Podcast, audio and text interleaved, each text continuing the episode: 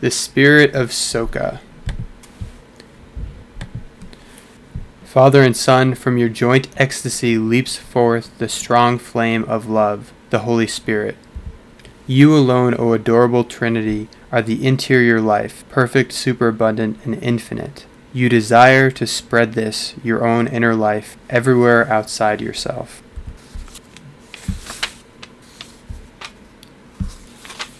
The Holy Spirit calls forth from your bosom the decree that we become divine, the power to be deified and share in your eternal happiness. O Word, thou hast not left the bosom of thy Father. It is there that thy essential life subsists, and it is from this source that the marvels of thy apostolate are to flow. O Jesus, Thou givest them the mission to go forth and beget for thy Father sons of adoption. Thine, O Holy Spirit, is the care of sanctifying and directing the mystical body of the God man. Thou deignest to take care unto thyself fellow workers. They will go forth to sow broadcast. They will impart to men that divine life of which thou art the full, fullness. O divine fire, stir up in all those who have part in thy apostolate the flames that transform those fortunate retreatants in the upper room. Men living to transfuse the blood of God into the souls of men. This truth that their apostolate will be successful only in the measure that they themselves live that supernatural inner life of which thou art the sovereign principle and Jesus Christ the source. O infinite charity, make their wills burn with thirst for the interior life. Their souls thirst, burn with thirst for the interior life.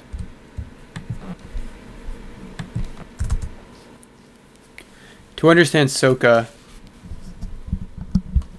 we should first understand the soul of the apostolate. There is no better place to start than the beginning prayer of this text, which is cited in a synthetic manner above. Here we see how everything begins with the Trinity. It begins with the ecstasy of the Father and the Son and the Holy Spirit coming from that. Dom Chautard defines the interior life par excellence as that adorable unity here with the Trinity. It's perfect, and that perfection must spread itself. This is where the apostolate comes from the Word of God remains always in the bosom of the Father. And so that's what we are brought up into when we have sanctifying grace. And the apostolate is nothing else other than continuing this sharing of the inner life of the Trinity. Pentecost is the paradigm for the apostolate because it is completely guided by the Holy Spirit. It is supernatural. Therefore, the whole soul of the apostolate is about supernatural activity. We must never forget that, no matter how strong our apostolic zeal is. In fact, our zeal should come forth from an overabundance of this supernatural way of being. One thing that I've noted about the soul of the apostolate is that many people are very enticed by it. By that, I don't mean some marketing gimmick or lustful attraction. It is the very opposite of that.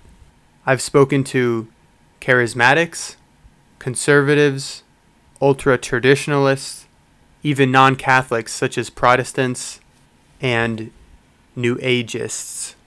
And almost univocally, I've heard only praise for the soul of the apostolate. The only criticism I've ever heard is from a Dominican father who said there could be the slight danger of quietism, a heresy of inactivity at its essence. And let's just say the Dominicans are known for being able to find any slight criticism in even the saints. Why is it so appealing? Because it's real. The soul of the apostolate bypasses polemical debates and ideological thinking to get to the concrete core of what we all realize and often use external distractions to avoid facing. I am a sinner and need God's grace on a very tangible, present manner. The book is both grave and hopeful. I would say paradoxically so, much like the Christian faith. Rather than distracting ourselves, the book urges us to first take a look at ourselves and our own responsibilities, especially in an age of much superficiality. This realism is a breath of fresh air for most. Furthermore, amidst many attractive and new apostolates, the soul of the apostolate is a timeless treasure. While much that is new has yielded rather ineffective results, the soul of the apostolate makes abundantly clear the proven fact that saints will convert the church. And there is no shortcut to that. Only God's grace can do this, and only if we dispose ourselves. No shortcut. At the same time, there is clarity by sidestepping the desire for a shortcut and superficiality as a whole. It helps one look for concrete and tangible steps. The, all caps, the step is sanctifying grace through an interior life, especially with daily mental prayer.